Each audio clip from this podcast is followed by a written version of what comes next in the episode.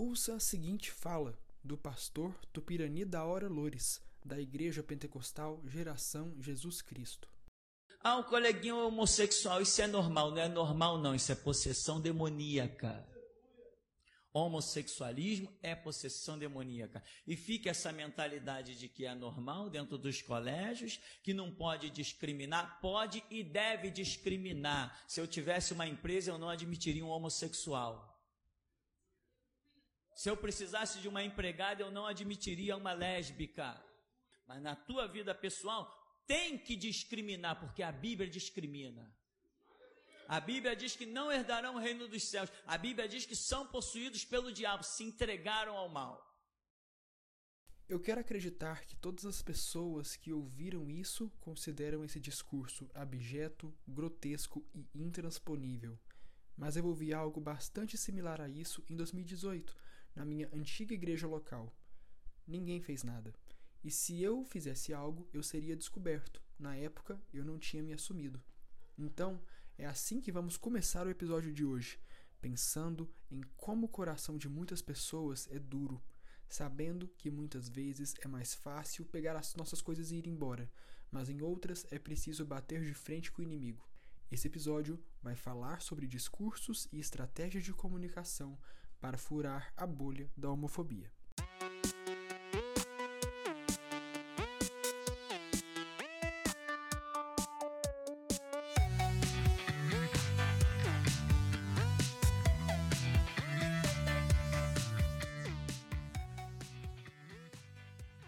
Olá pessoal, sejam muito bem-vindos a mais um episódio do Conflito Cast.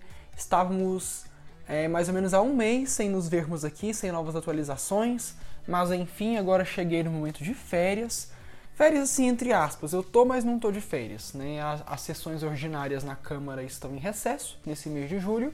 Então agora eu tenho uma possibilidade um pouco maior de estar tá por aqui, de estar tá dando mais uma assistência, de estar tá respondendo mais comentários, de estar movimentando mais a conta.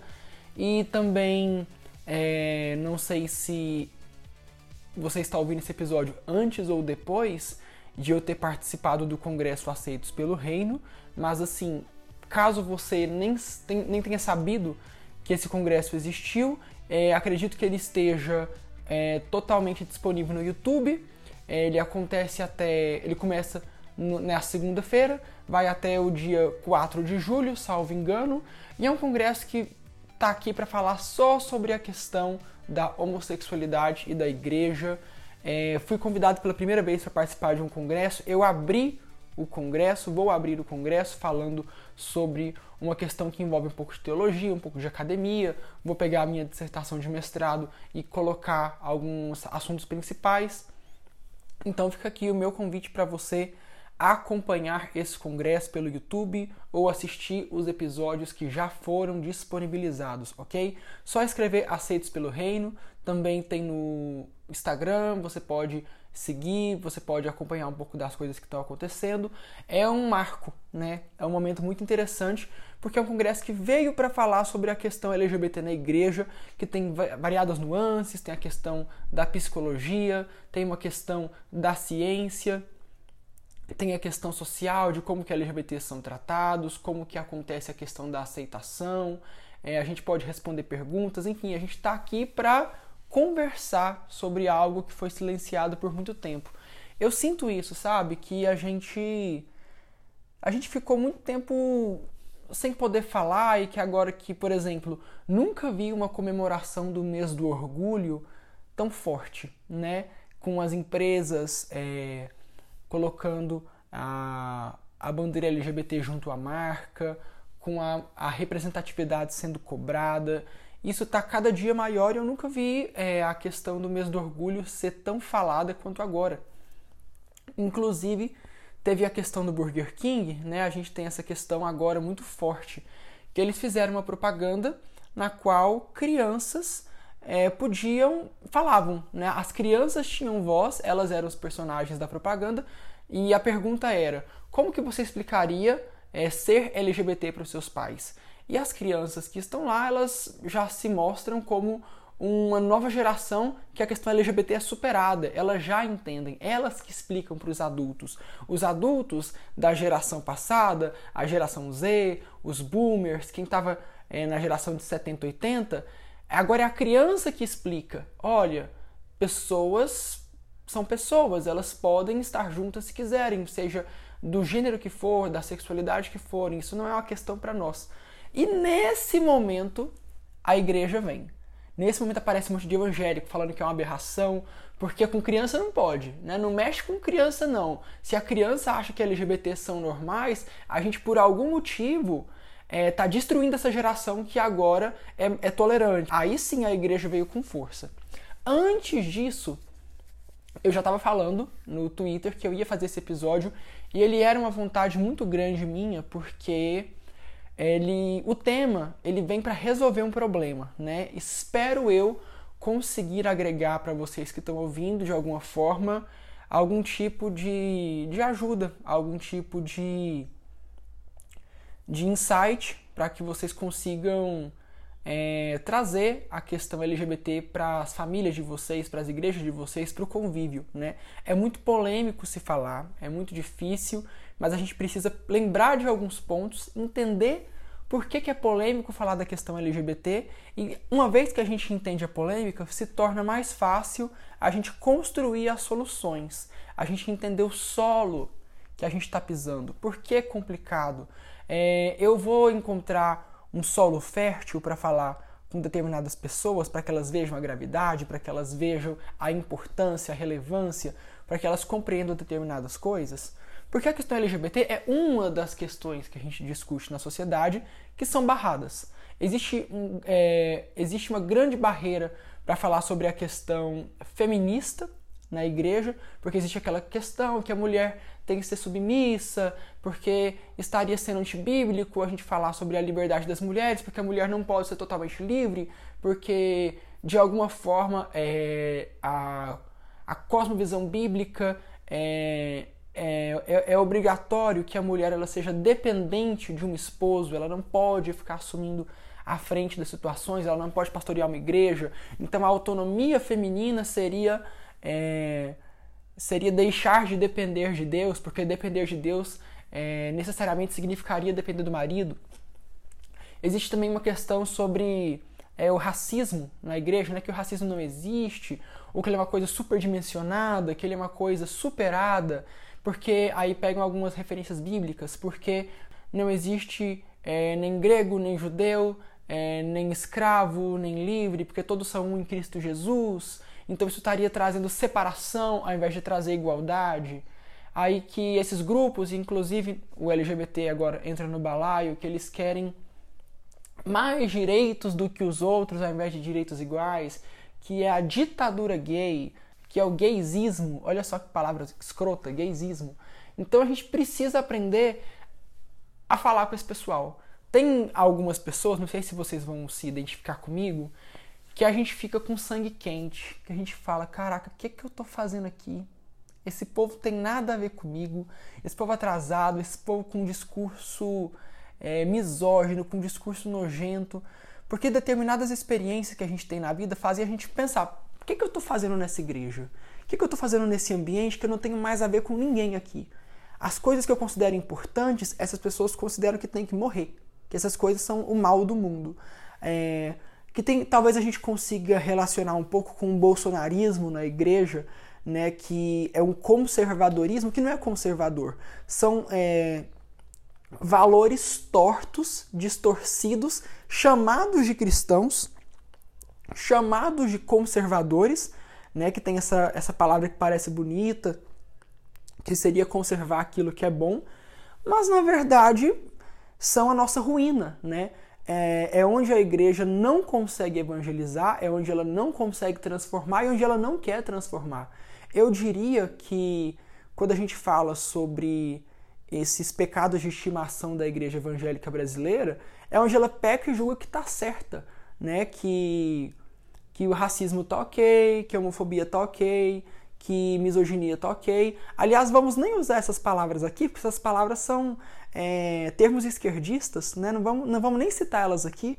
Vamos só falar que tá tudo bem, vamos só falar que, que basta pregar um João 3,16, basta dizer que all lives matter, todas as vidas importam. Olha só que coisa mais cristã isso daqui, né? Que é aquele. Você joga panos quentes em cima finge que não existe um problema, nega que exista um problema, nega que seja estruturalmente um problema, ou seja, passado de geração para geração, e mais, que a gente não tem um, um corpo eclesiástico pastoral com. Agora já estou falando da questão da homossexualidade, que tem uma teologia bacana, uma produção teológica legal nos seus textos, nos seus livros. Aqui a gente faz é, review de livro. Eu vi um, um pastor indicando o livro do Lisânias Moura para falando que é um livro bom, falando que é um livro bíblico. E agora eu vou, eu vou ter que jogar a merda no ventilador. Também já, a gente já fez meses atrás, quase anos atrás, o review desse livro. Sendo que o Lisânias ele escreveu esse livro porque ele tem um filho homossexual. E nenhum, nenhuma folha desse livro é, o Lisânias fala: Filho, eu te amo eu dedico isso ao, ao meu filho que é LGBT, sabe? Ele simplesmente omite é, no livro que dentro da casa dele a questão LGBT faz parte do dia a dia. Dentro da família dele faz parte do dia a dia. E não adianta falar que isso é uma que isso é uma escolha do autor, que é muito mais cinismo do que escolha, sabe? Eu tenho para mim que o autor do livro fez isso porque senão é, talvez ele fosse desmoralizado pelos próprios leitores crentes homofóbicos. No seguinte sentido, como que esse pastor vai escrever um livro sobre a questão LGBT se ele não resolveu ela nem dentro de casa? Porque para o crente é, a questão da homossexualidade só é resolvida com a aniquilação da homossexualidade, com a com a implementação da cura gay. A menina que estava namorando com outras meninas, a mãe, o pai e a igreja só vão ficar felizes quando ela aparecer casada com um homem e com filhos. E olhe lá, porque se ela ainda tiver trejeitos de menina masculina, de menina lésbica, ainda vão ficar falando em cima dela. Ou seja, não, não temos, na realidade evangélica brasileira, um patamar, né, um momento em que a, a pessoa homossexual vai ser respeitada. Sempre vai faltar alguma coisa. Se ela tiver algum trejeito, é, ela vai ser escorraçada pela igreja. Se ela tiver um passado, ela vai ser escorraçada pela igreja. A gente sempre tem uma possibilidade é, da homofobia imperar. A homofobia impera no meio de nós, só que o que, que a gente vai fazer? Ficar de braços cruzados, fundar outra igreja e ir embora? Não é assim que funciona para mim. Se vocês acreditam que essa é a forma, eu respeito, eu entendo que a gente não tem sangue de barata, eu entendo que o nosso ouvido não é pinico, mas a gente não está aqui para simplesmente ficar vendo agressões acontecerem e, e deixar por isso mesmo, entende? Tem uma notícia da BBC que eu sempre me lembro dela. Né? Ela é de 7 de janeiro de 2017. O título é O músico negro que se aproxima de membros da Ku Klux Klan para fazê-los repensarem seu racismo. E aí na, na chamada da notícia tá aqui, abre aspas. Como você pode me odiar se você não me conhece? Fecha aspas. É com essa pergunta em mente que o americano Daryl Davis se encontra desde os anos 1980 com membros da Ku Klux Klan para confrontá-los sobre suas visões racistas. Esse é um músico que tem 58 anos de idade e por causa da interlocução dele, da comunicação que ele exerce, ele fez com que mais de 200 membros da Ku Klux Klan deixassem o grupo. É com esse tipo de pessoa que eu quero me espelhar. Quem dera se um dia eu conseguisse fazer algo parecido. Mas o que eu sei é, esse podcast ele ilumina muitas vidas, ele abençoa muitas pessoas. Eu recebo muitos e-mails é, de pessoas é, pedindo algum tipo de auxílio que elas não conseguem passar por determinadas fases da vida, algumas que eu já passei e que eu consigo agregar de alguma forma. Outras, às vezes é uma mãe de LGBT, eu já recebi e-mail de mãe, que a mãe não entende o filho, que a mãe está desesperada. Enfim, esse filme a gente já viu e vai continuar vendo.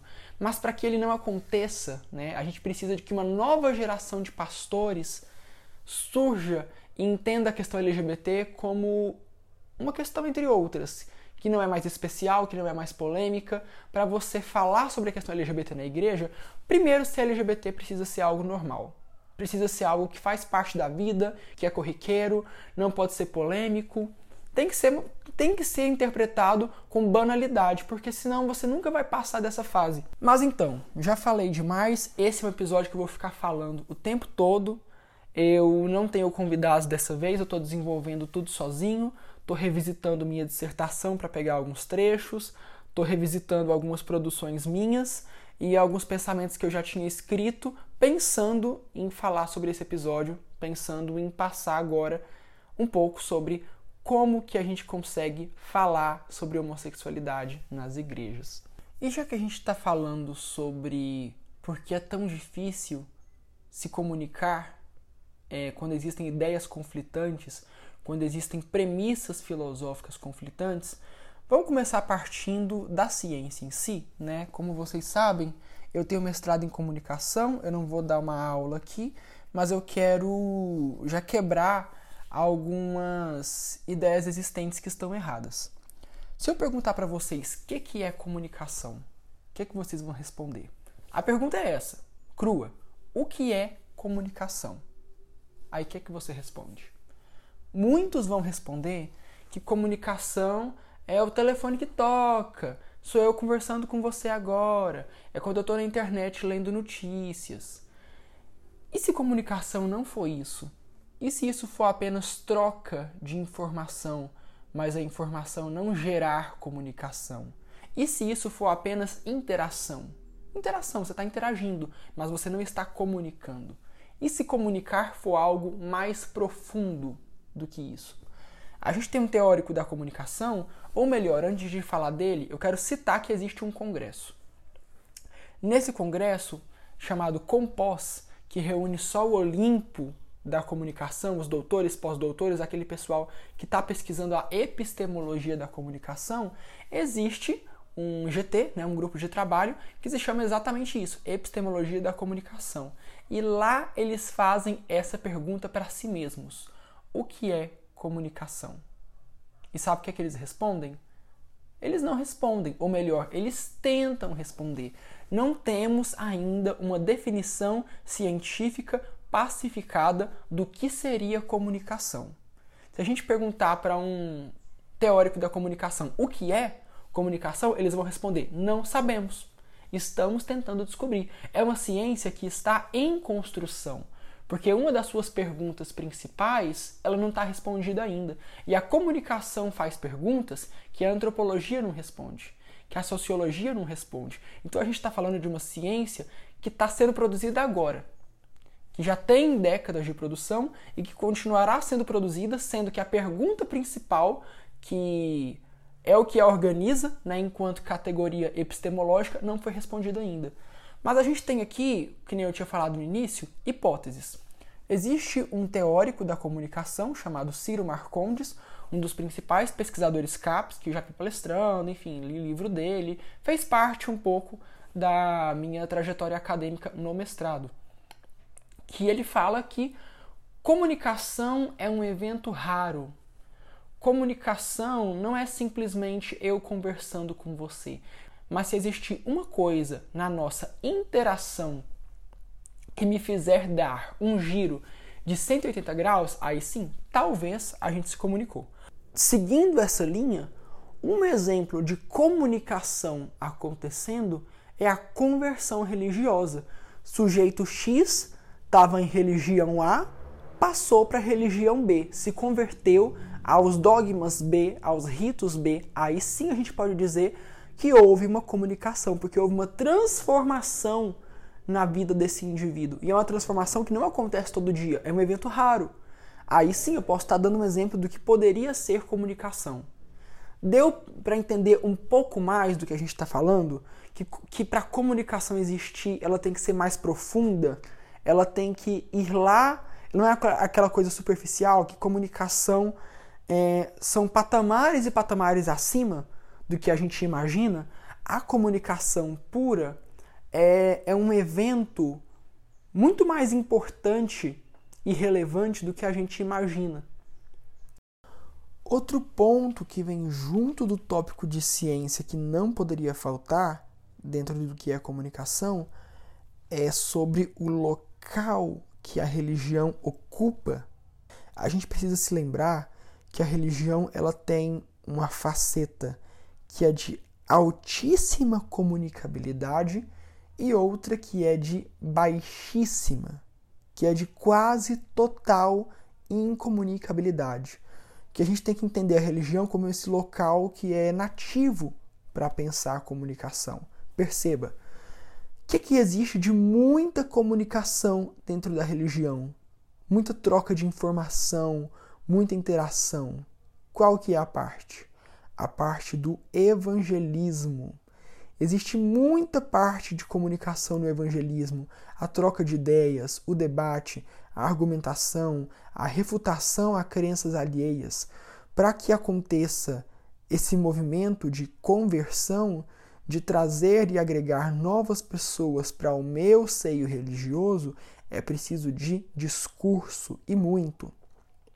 Mas, por outro lado, existe algo na religião, cristã no caso, que a gente está falando, que é cheio de incomunicabilidade. E o que, que seria? Os dogmas. E aqui a gente vai entender o conceito de dogma como algo mais amplo. Dogma é tudo aquilo que a religião faz questão de explicar pouco, tudo aquilo que ela prefere não falar. A questão LGBT é um desses dogmas, porque claramente existe um, uma dificuldade de acolhimento, né? Existe é, uma certa polêmica social que quem é LGBT não fica sem lugar dentro da igreja. Ah, mas eu não posso casar aqui dentro, eu não posso adotar, eu não posso comungar, eu não posso servir. Ah, por que, eu não posso servir se eu sou igual a todo mundo? O que, que eu estou fazendo de errado? É, por que, que existe algo de inerentemente imoral e pecaminoso em ter meus filhos com uma pessoa do mesmo sexo, em estar em relacionamento, mesmo que seja monogâmico? O que, que existe de tão errado? Por que, que eu sou essa pessoa tão ruim? Então é difícil é, a religião explicar isso e se torna um dogma, entre outras coisas. Ah, não sei o que, é, quem disse que Maria é, concebeu a Jesus ainda virgem? É, existe alguma prova disso mesmo?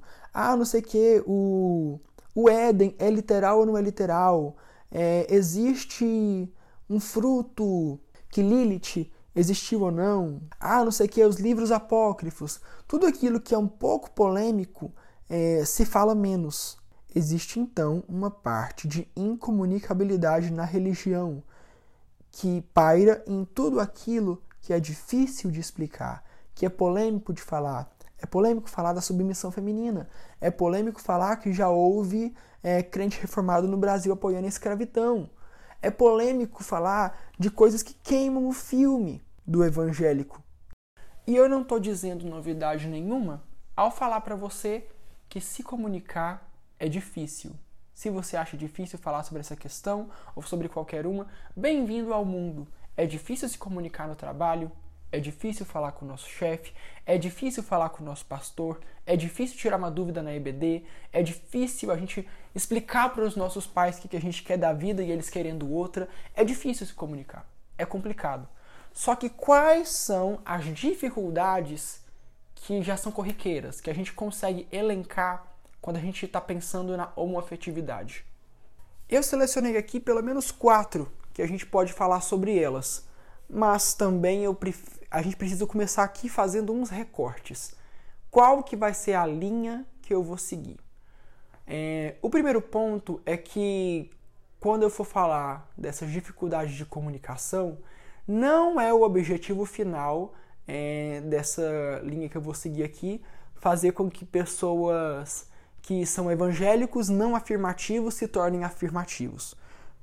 Primeiro ponto. Tanto que eu não considero que é realizável, porque para isso acontecer a gente tem que ter leituras teológicas e premissas teológicas que não serão aceitas. Nem todo mundo vai ser 100% afirmativo. Esse podcast não existe para transformar pessoas em pessoas afirmativas ou para que elas deixem de ser. Essa não é a questão que paira né, nesse projeto. É a, a bio do conflito no Instagram e no Twitter é um pesquisador falando sobre sociabilização de LGBTs assumidos ou não em suas igrejas. Então é isso.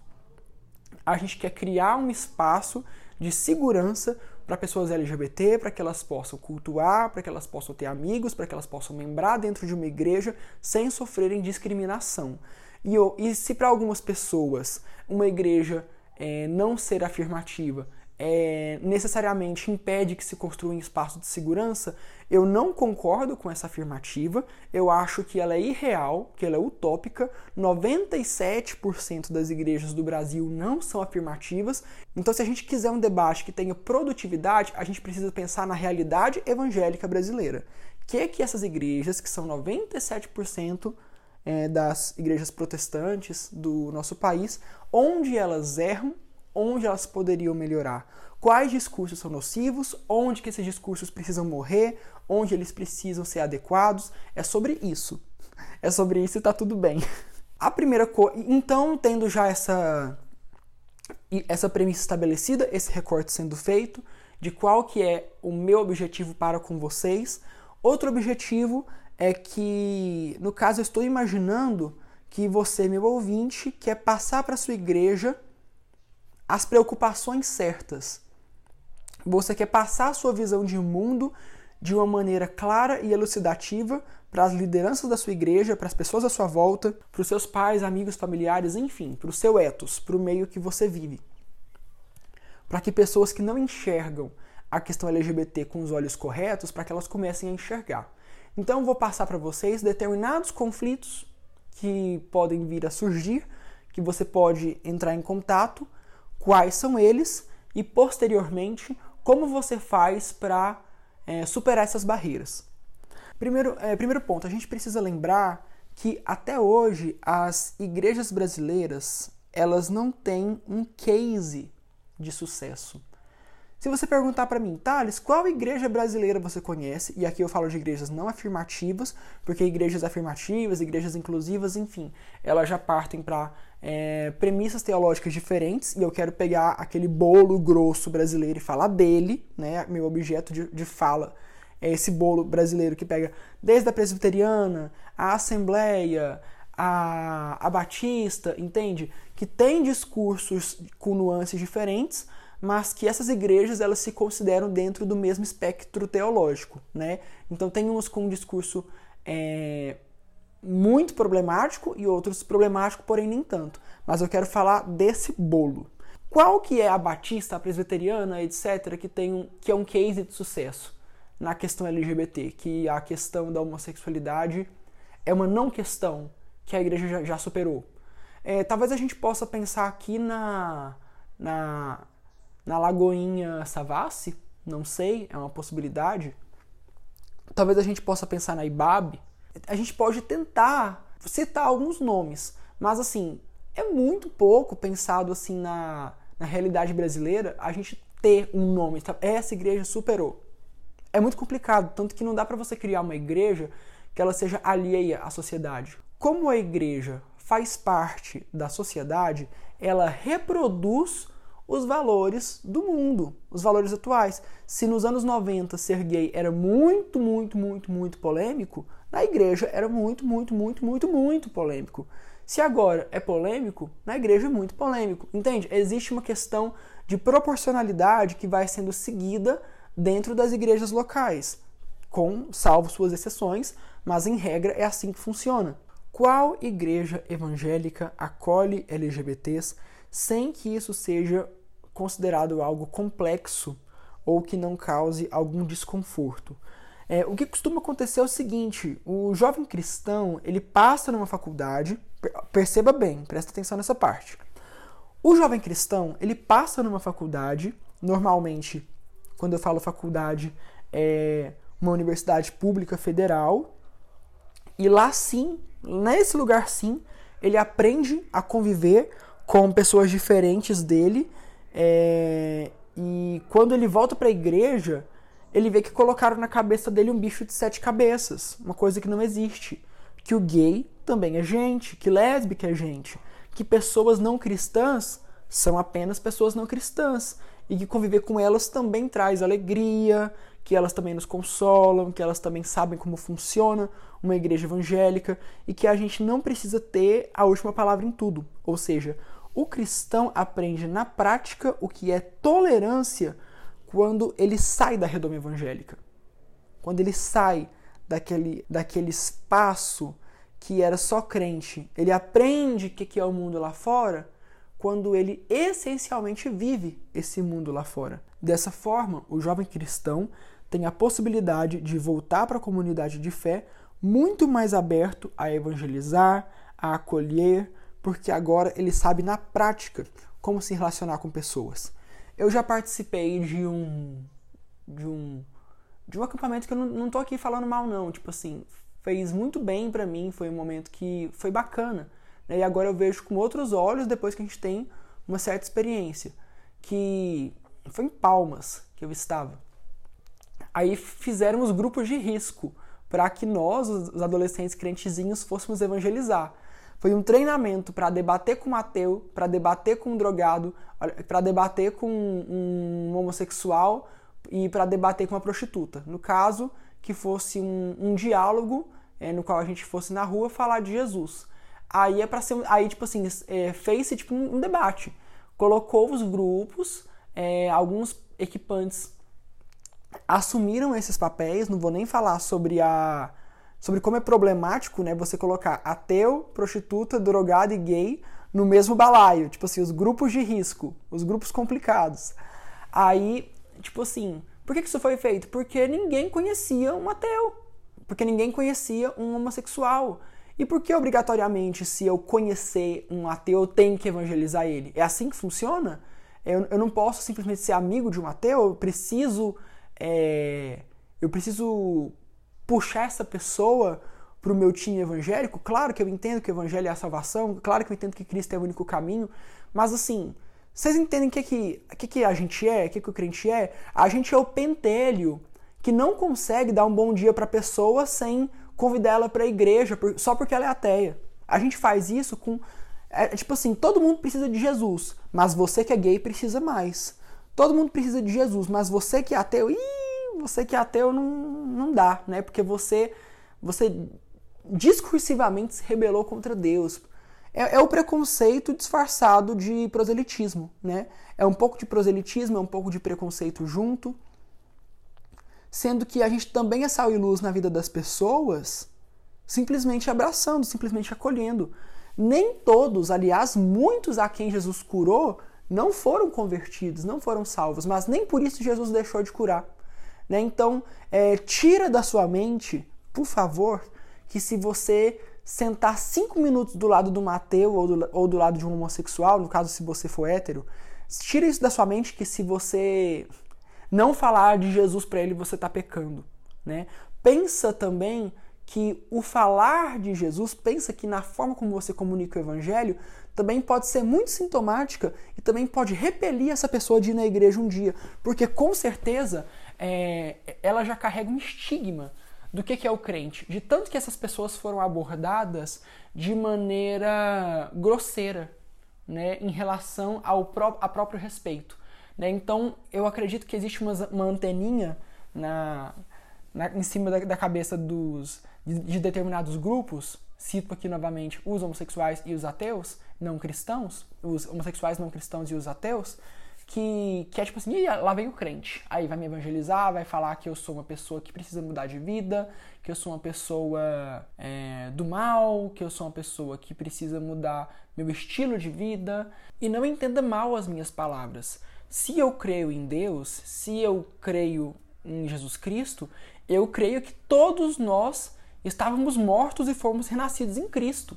Então eu creio que todos nós precisamos de Cristo. Eu creio que eu passei pela metanoia e para que a salvação alcance uma pessoa, ela também precisa essa pessoa passar por uma mudança de caráter e mente. Mas o que eu estou tentando construir aqui é o argumento de que muitas vezes na hora que a gente vai evangelizar, a gente está fazendo um desserviço tá bom? De boas intenções o inferno tá cheio. Não adianta nada você vir com boas intenções se você, na verdade, não está preocupado é, de verdade com a vida da pessoa, está preocupado em puxar ela para o time evangélico, é, você a ver com, tipo assim, de cima para baixo, como se ela tivesse em um grau de degradação moral que você não está, ou que essa pessoa ela ela seja simbolicamente inferior a você em algum quesito. Então, essa questão da evangelização, ela precisa ser feita com muito cuidado, para você não acabar é, arrotando a sua religiosidade, o seu preconceito e o seu desconforto em relação à condição de vida da outra pessoa nela, porque isso não vai aproximá-la de Cristo. Né? Então eu entendo muito mais que o evangelismo, eu, eu tenho essa visão hoje, que o evangelismo ele é muito mais relacional, sabe? Eu me relaciono com você, eu primeiro vejo se a gente. E não me relaciono estrategicamente, né? Eu não estou virando amigo de fulano cicrano para trazer ele para minha igreja. Não é porque eu gosto dele, é porque ele é uma pessoa boa, é porque se ele for é, se tornar da minha igreja ou não, independente disso, nossa amizade permanece. Então, isso sim eu entendo que é um evangelismo bacana. Porque se você crê em Cristo, você querer que Cristo é vida, você quer que seu amigo tenha vida, mas você não faz um, um proselitismo barato que vai acabar repelindo muito mais as pessoas. Outra hipótese sob a qual é, seria difícil falar sobre homoafetividade na igreja é porque, ponto 2, as falas que existem hoje são muito rasas. Pede por um pastor, por exemplo, falar sobre a questão LGBT na igreja. Vamos ver se ele vai conseguir sair bem? Porque se ele não sair, eu nem consigo é, culpá-lo totalmente. Porque pensa o seguinte: qual que será que foi o embasamento teológico que o seminário deu para ele? Vamos pensar num pastor que já é formado há 30 anos. O que, que ele está lendo hoje? O que, que era a ementa de seminário da época que ele cursou, da época que ele fez teologia? Ele está se atualizando com quais conteúdos, de quais fontes ele bebe. Qual que é o conteúdo bom? Eu penso em conteúdo bom, eu mesmo, né, que pesquiso sexualidade, uma afetividade na igreja, eu tenho dificuldade de falar, não, esse conteúdo aqui é massa. Porque se eu tiver um livro ou dois, não é suficiente. A gente precisa de estabelecer uma praxis, né? Mais ou menos algo como o Peter Volk tem no Equip, que foi o último episódio. Se você não escutou, dá uma ouvida depois é, qual que é o círculo de convivência desse pastor? É aquele pastor é, globalista que acredita em guerra cultural, é, olavista, porque isso aí tem demais na igreja evangélica, logo, logo mais nesses momentos uh, no qual as nossas denominações elas estão lucrando com o bolsonarismo. É, o bolsonarismo ele as igrejas estão pegando carona nele porque está entrando verba, porque o que era faculdade está virando universidade, porque é, quem estava na Mackenzie agora está no Ministério da Educação. Ou seja, isso daí é um projeto de poder que está junto e é um, uma lógica de pensamento que vai ser implementada nas nossas igrejas, porque tá, estão sendo beneficiadas. É, então, sustentar boas falas sobre a questão LGBT é, para que elas sejam sustentadas, o pastor precisa estar imerso num ambiente que seja saudável, que seja bacana, que seja agregador. Mas qual que é a denominação que possibilita isso? Porque dá para falar um bolão de coisas, um montão de coisas que um pastor pode, pode dizer de errado. Se eu fizer um bolão aqui, coisas de errado que um pastor pode falar na hora de levantar a questão LGBT. Eu consigo fazer o bolão aqui, vamos juntos? É, existe uma grande possibilidade é, do pastor, presbítero, enfim, não quero ficar só pensando no pastor, mas pensando em pessoas que chamam essa pauta para si, tá? Vamos trocar o pastor e pensar em pessoas que chamam a pauta. Existe uma grande chance de citar a Globo, ah, não sei o que, que a Rede Globo, as propagandas da Globo, a novela da Globo. Grande chance. Existe uma grande chance de citar movimento LGBT de uma forma pejorativa. Ah, é porque o movimento LGBT prega que tem que ser assim, né? Como se o movimento LGBT não fosse constituído por pessoas, mas sim um pessoal que fosse espiritualmente é, influenciado por demônios. O, o terceiro, citar Jean Willis, tem demais, pessoal, ah, não sei o quê, porque no Congresso tem aquele deputado Jean Willis que ele falou, aí lança uma fake news, por exemplo, ah, que, crian que crianças podem se é, podem fazer cirurgia de mudança de sexo aos 8 anos. Joe Willis nem no Brasil tá, tá dando aula em Harvard, mas ele ainda é lembrado aqui. Ninguém esquece do cara. Ou então vamos falar tipo assim, ah, porque as crianças, como se é, gays tivessem algum tipo de tara em fazer algo com criança. Tipo, ah, não sei o que, as crianças das crianças sempre apelam para isso. E um último também que é clássico, é o erro mais clássico do mundo, que é falar, ah, não sei o que, a prática homossexual. Eu não sou contra os gays, eu sou só contra a prática. Mano, o que, que é prática homossexual? Me explica. Como é que funciona uma prática homossexual? É transar? Porque se transar for prática homossexual, quando héteros transam é prática heterossexual, eu posso falar desse jeito também. Mas se você tiver um, um, certo senso, você vai notar que soa esquisito essa expressão prática heterossexual para se referir a pessoas hétero que transam, né? Então, por que que isso seria viável quando a gente fala de gays? São termos que são construídos dentro da igreja evangélica, são construídos dentro da nossa cultura, mas parece que falta uma autocrítica. Tipo, gente, não tá meio fora de lugar? Não, não existe um, um. não temos um erro de, de definição aqui que a gente deveria corrigir, que a gente deveria aprimorar, porque é cheio de erros de definição. E a gente vai passando a boiada, vai acontecendo que um erro atrás de erro atrás de erro, quando a gente vê, tem uma teologia inteira construída cheia de furos, parecendo um queijo suíço. Terceira hipótese agora sobre os possíveis motivos de ser difícil falar sobre uma afetividade na igreja. Talvez porque exista um conflito geracional, que não é só é, de pais cristãos para filhos cristãos, mas também de um corpo eclesiástico de um corpo de missionários, seminaristas. Eu sempre vou bater na tecla da liderança porque é, deles partem o ensino, né? então não tem como não bater. É, de pastores que são jurássicos, que fizeram seminário lá em 1900 e bolinha, e as ementas são insuficientes. Então é, é parecido um pouco com outro ponto, mas agora eu estou falando de geração, ou seja, o que que os novos é, seminaristas, o que, que essa nova geração de líderes está aprendendo? Quem está ensinando para eles são pastores, são líderes de outra geração, que estão tentando colocar nessa uma leitura teológica, uma análise que é pouco palpável, sabe? O que, que, que, que determinados pastores passaram no ministério em determinadas épocas não é o que está passando agora. Né? A opinião pública sobre homoafetividade, os conhecimentos que a gente tinha são outros. Antes se falava homossexualismo.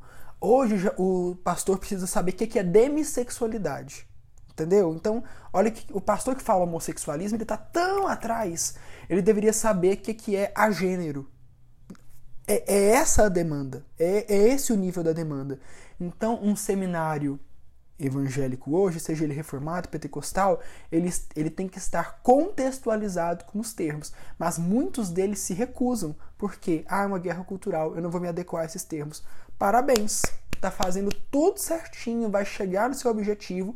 E o que, que é o objetivo no fim das contas? Blindar a igreja a homossexuais. Aqui a gente não fala sobre isso. Aqui é todo mundo filho de Deus.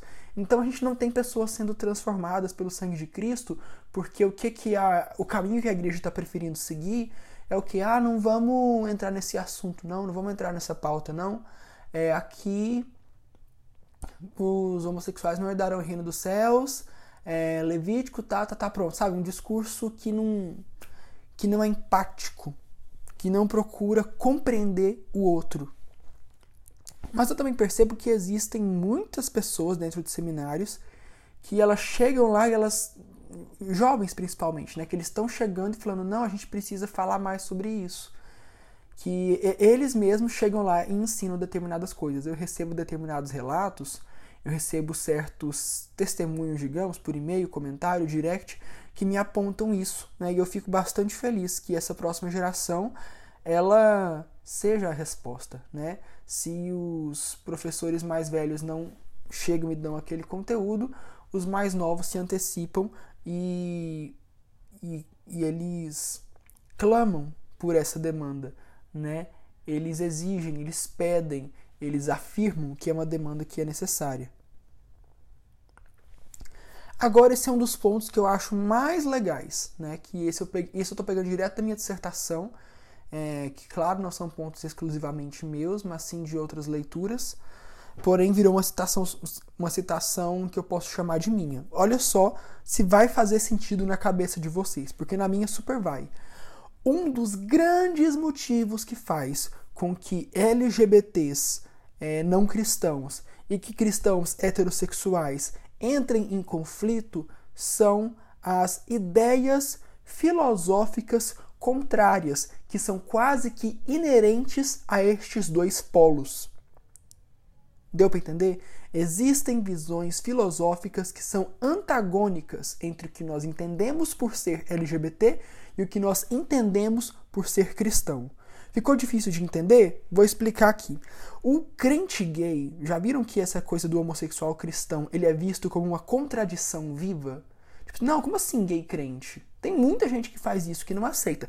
Ou você abandona a igreja e se assume, ou então você abandona a homossexualidade, como se isso fosse possível, ou você é, se abdica dela e vai servir a Cristo é, com uma roupagem heterossexual. Tá certo? É isso que nós temos? Então vamos entender quais são é, esses pontos de vista diferentes. Aqui eu faço uma leitura, abre aspas. Do ponto de vista teórico, também se faz fundamental discutir a aparente contradição viva na qual o homossexual cristão é encaixado, na medida em que ser cristão evoca um conjunto de ideias e ser LGBT evoca ideias diametralmente opostas. Por exemplo, ser cristão é ser salvo, ser LGBT é ser condenado. Isso aqui a gente está falando de opinião pública e de representações sociais. Isso é Moscovici. Representações sociais.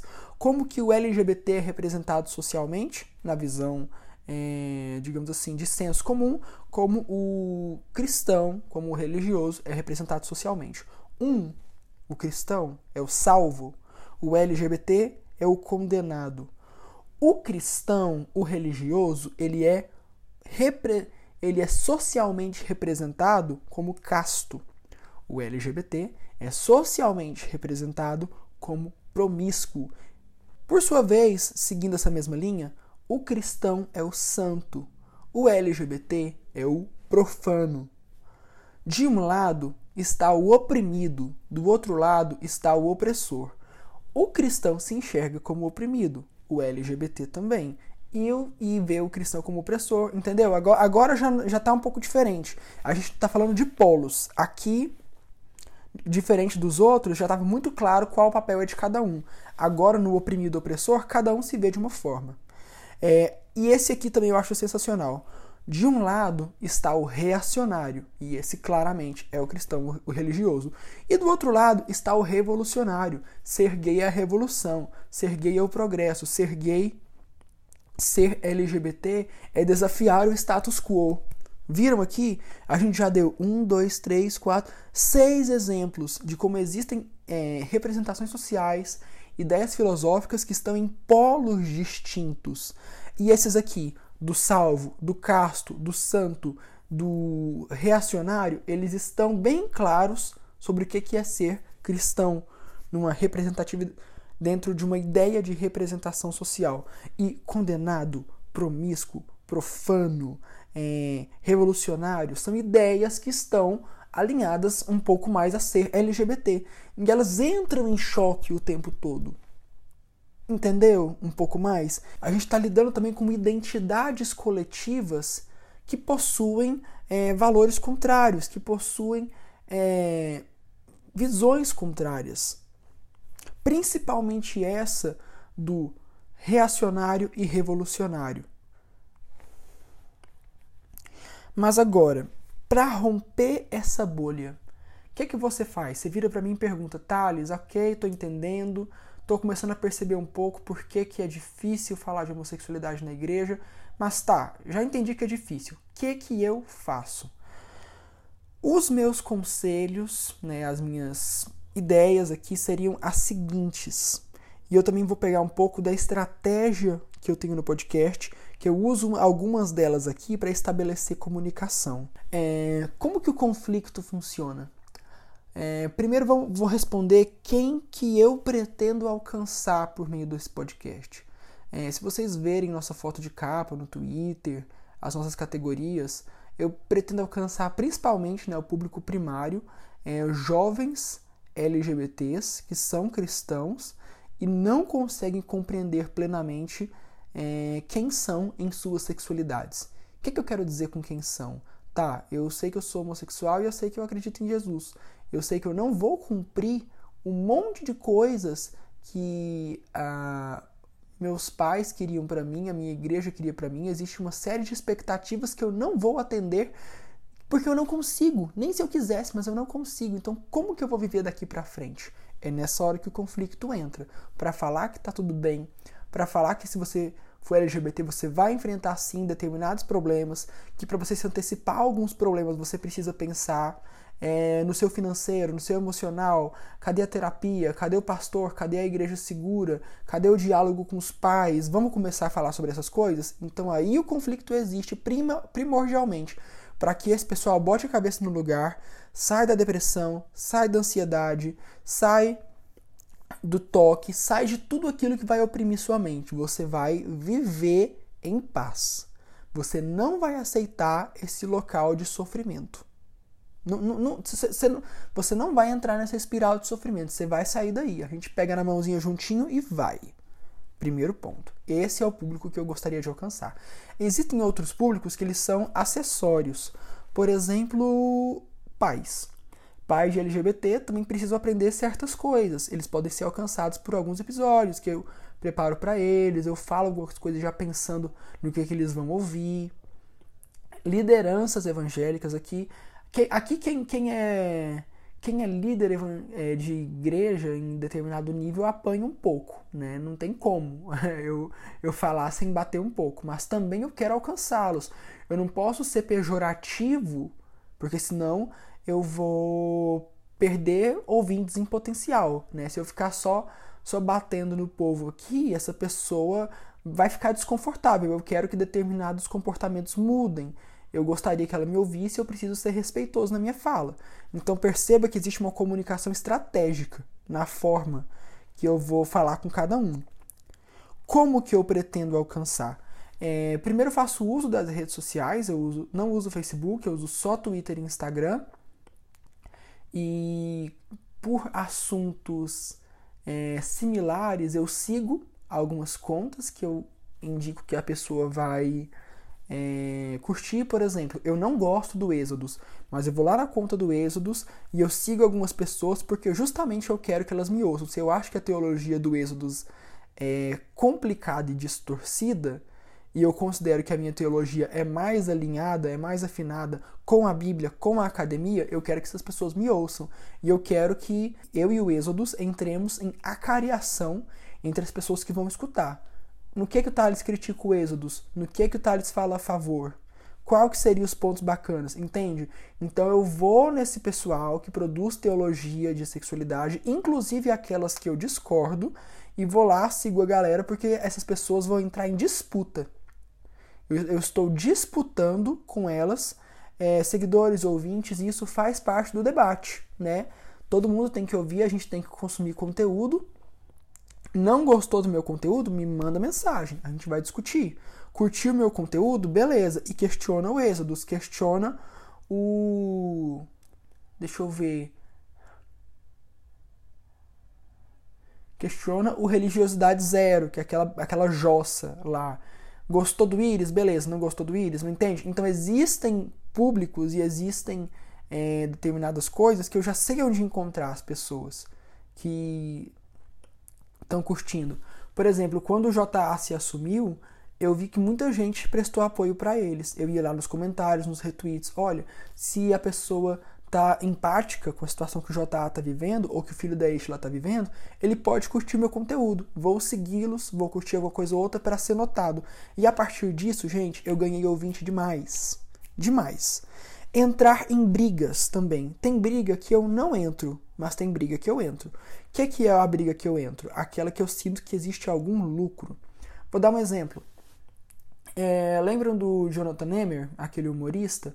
É, ele fez um sketch de humor uma vez é, no qual existia um certo um certo jovem que estava dançando na igreja e o humor consistia em zoar a homossexualidade do personagem. Tipo assim, olha só como esse cara tá dançando na igreja, esse cara é viado, esse cara é gay. Isso aí ele colocou como se fosse algo engraçado, de se rir.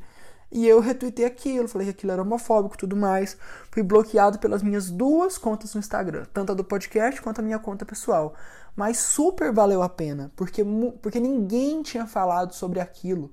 Tinha gente que tinha se sentido desconfortável e me mandou no direct. Eu fui lá, joguei a merda no ventilador, ganhei 200 seguidores, ganhei 200 ouvintes novos, ganhei meu bloco do Jonathan Neymer, mas pessoas foram alcançadas a partir do meu posicionamento porque não foi é, simplesmente estressante, fez com que a conta crescesse, fez com que novos ouvintes viessem. Muitos jovens LGBTs de igreja, inclusive bem jovens mesmo, tipo adolescentes, que se sentiram ofendidos com aquilo, não sabiam que existia um podcast voltado a trazer mais saúde mental, trazer é, crescimento é, espiritual mental para elas. Então foi um tipo de briga que eu entrei que foi super positiva.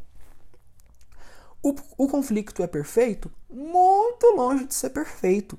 Existem várias questões aqui que eu não consegui cumprir ainda. Por exemplo, é, falar sobre determinadas questões de sexualidade que são minoritárias, até, até mesmo dentro da sigla. O podcast de homossexualidade feminina saiu só em 2021. Eu existo desde 2019. Mas também tem aquela coisa, né? Até chamar algum convidado para cá, é bom que a gente estabeleça uma relação de amizade, porque a gente tem que ter uma teologia parecida, tem que ter uma linha editorial parecida.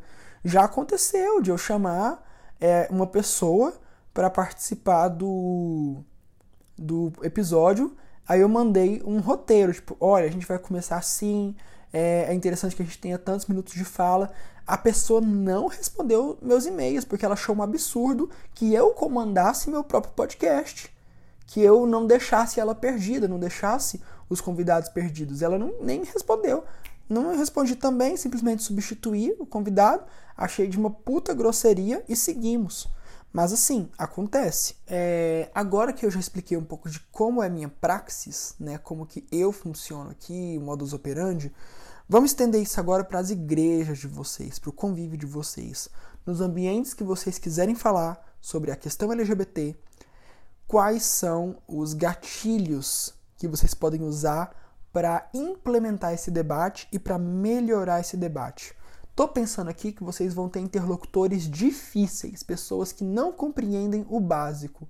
Então, quais são os gatilhos que podem fazer com que essas pessoas compreendam a demanda e a importância?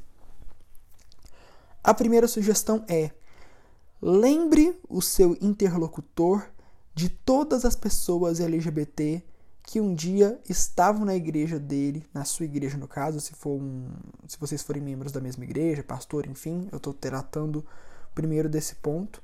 É, lembre de todas as pessoas que um dia estavam na igreja e hoje não estão mais.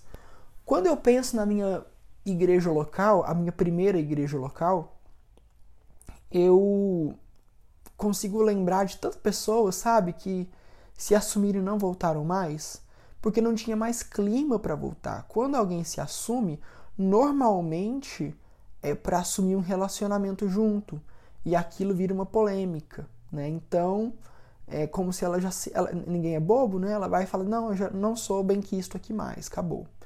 Então vamos pensar em quantas pessoas suas igrejas podem ter perdido porque quando alguém é LGBT é, se torna polêmico demais voltar para o mesmo ambiente. Vamos, vamos, é, porque a ideia de fazer essa reflexão é você falar assim, cara, olha que dor. Quando o LGBT saem daqui, a gente não tem clima para fazer com que ele se sinta à vontade aqui de novo. Será que isso não é um sinal de que a gente está errando bastante? Será que isso é culpa dos gays em si?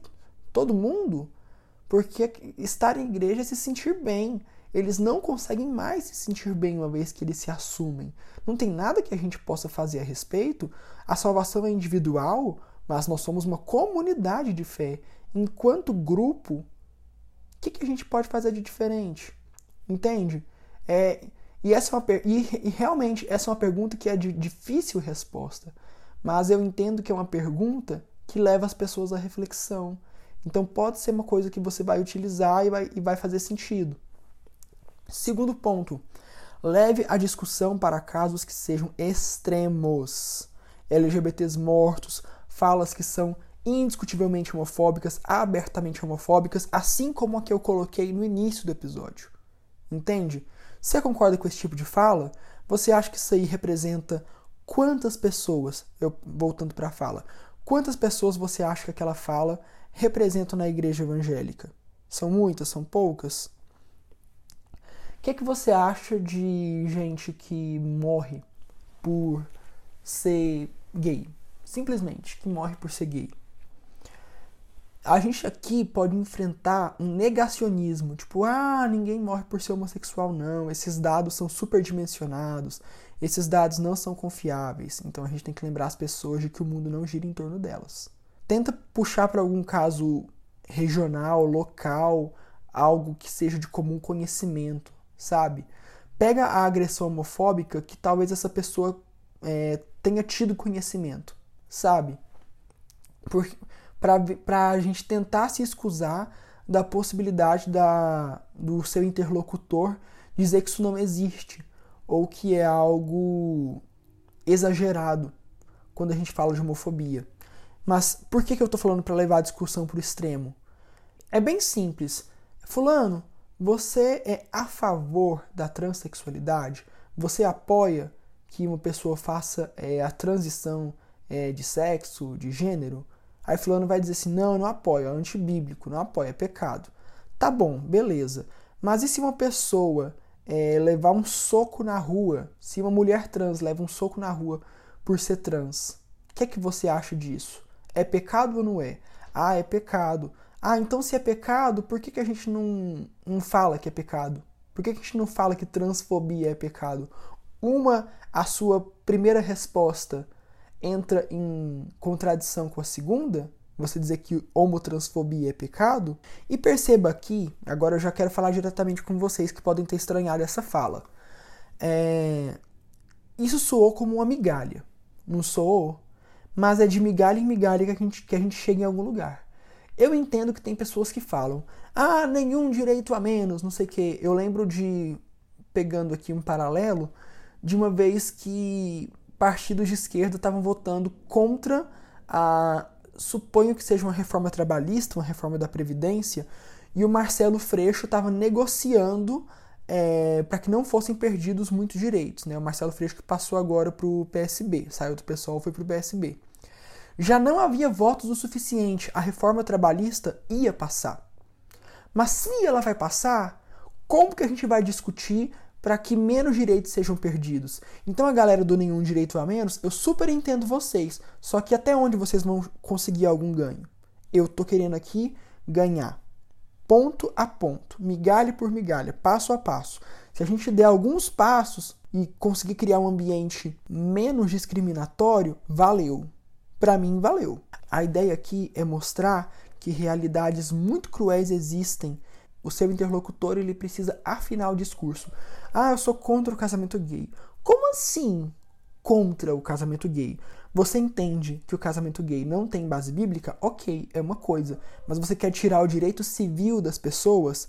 É por isso que a gente precisa aprender a fazer uma separação boa é, entre laicidade do Estado e opiniões é, e visões teológicas e, visões, e cosmovisão cristã. Porque a praga da cosmovisão cristã faz o seguinte: ah, é, não existe base bíblica para o casamento gay. Então você contra ele em todas as esferas, seja na união civil, seja na proteção de direitos, seja para que esses casais possam receber herança, porque não tem base bíblica. Você entende que por causa de uma leitura bíblica completamente fundamentalista, a gente tá destru... tem gente que destrói a vida dos outros. Assim, meu querido, você não está pecando. Então eu entendo aqui que é importante a gente passar uma mensagem de que a cosmovisão cristã ela não pode ser um império na vida do outro que não crê em Cristo, que a cosmovisão cristã é para quem é cristão e que dentro dessa cosmovisão tem que estar a proteção aos direitos do outro. Outra coisa que eu acho muito interessante é que a gente comece a conversar sobre o conceito de microagressão. Vocês já ouviram falar sobre isso? É muito interessante e acontece demais nos púlpitos, acontece demais no nosso ambiente evangélico.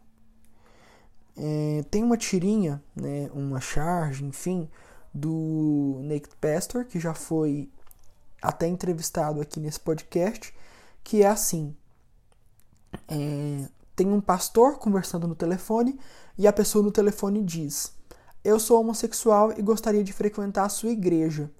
Eu posso? Aí o pastor responde: Pode sim, aqui nós recebemos qualquer, qualquer pecador. Você sentiu a microagressão? Onde que ela tá? Se fosse uma pessoa heterossexual ao telefone, dificilmente essa mesma frase seria proferida. Ah, a gente aceita aqui qualquer tipo de pecador. Porque existe uma microagressão muito clara quando a gente se refere a LGBTs, que é colocá-los sempre é, no patamar de pecado. Como se não existisse nenhuma possibilidade de pessoas LGBT existirem sem serem um pecado ambulante que sai andando aí pela rua. É uma microagressão e uma macroagressão toda vez que a gente vai falar, toda vez que pastor, é, toda vez que crente vai falar de gay, fala de pecado junto.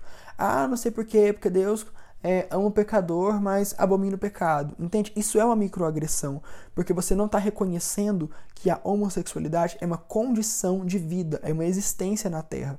Então, quando sempre que você fala em gay, você fala em pecado junto, o que é que você está dizendo? Que a pessoa é um pecado ambulante e que ela é resumida à sexualidade dela e que não há forma dela existir sem estar expressando um pecado. Isso é totalmente errôneo.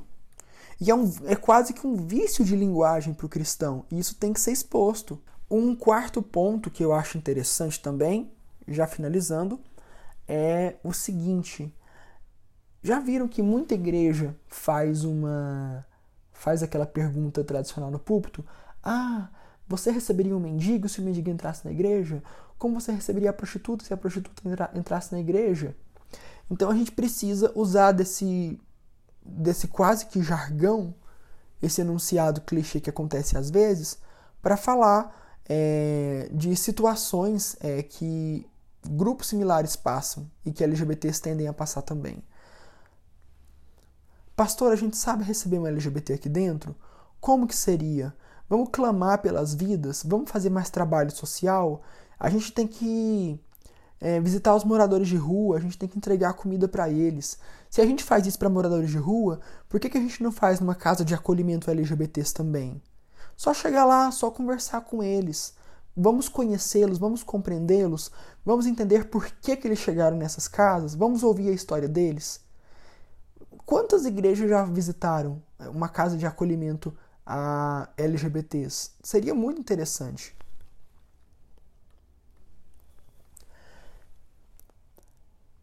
E por fim, é, é interessante que a igreja pense numa construção teológica. Se um LGBT entra na igreja de vocês, como que funciona? É, algum irmão, alguma pessoa mais da, da equipe que trabalha, é, chama para almoçar, faz algum tipo de convite, vai querer conhecer o casal, se no caso for um casal, é, essas é, pessoas LGBT elas podem cear, elas podem é, tocar no louvor, elas podem assumir algum cargo de liderança. Isso aqui eu já estou supondo que vai ser uma pessoa é, celibatária, vamos já dizer assim, né? Porque eu estou pegando o gancho de como igrejas é, tradicionais, que são a expressa maioria no Brasil, funcionam. A gente ainda não tem muito claro nas teologias das igrejas é, se existia um homossexual abertamente gay e abertamente celibatário, como que a igreja vai interagir com ele? Se ele pode cantar lá na frente, se pode tocar, se pode dar aula para as crianças. Entende? A gente não tem isso muito claro hoje em dia de como que as igrejas funcionam. E não tem claro porque tem poucos casos.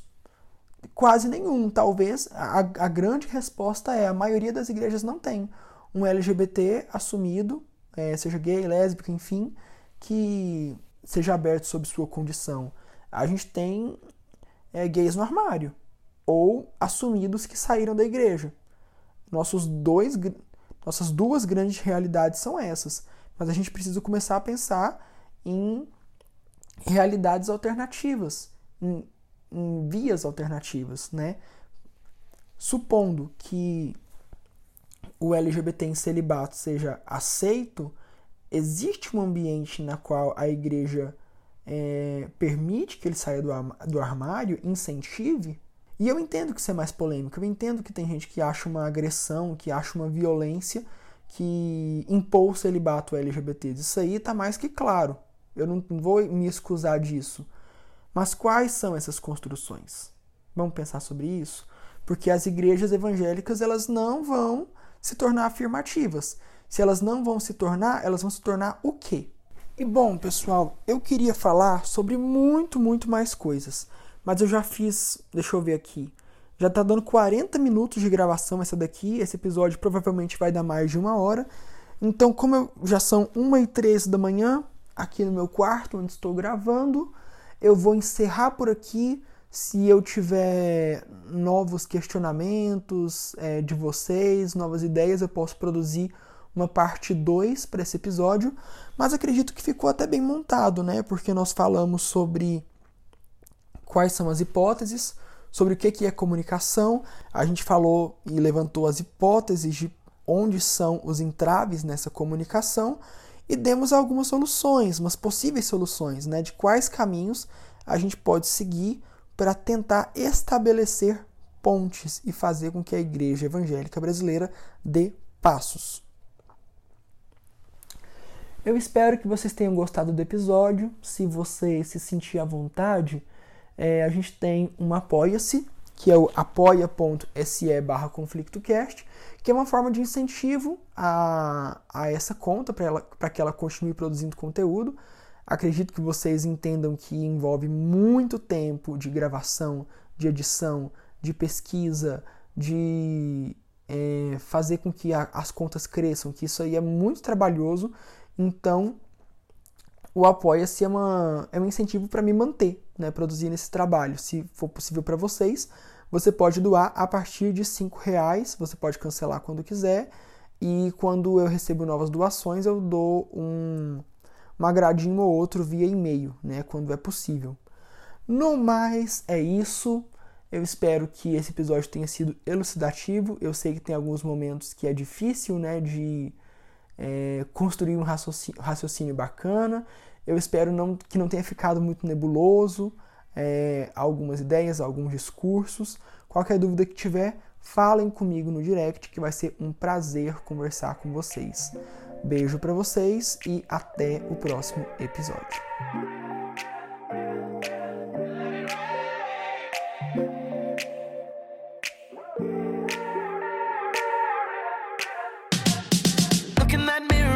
Don't you know you're gorgeous? And if you don't see it, just open up your eyes. In unicorn, you don't have to race with horses. No. Don't you know you were born to fly? So I think it's time we raise up our voices. I think it's time we stand up.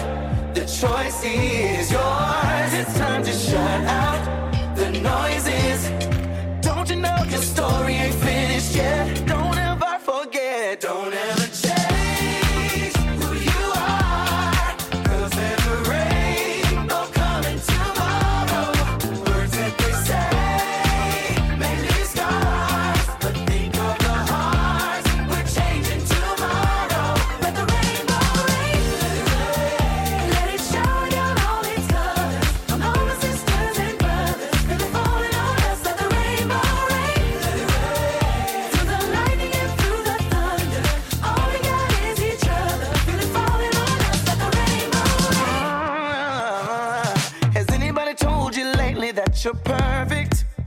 So let that fabulosity shine bright. So you better strut your stuff now, baby, cause you're worth it.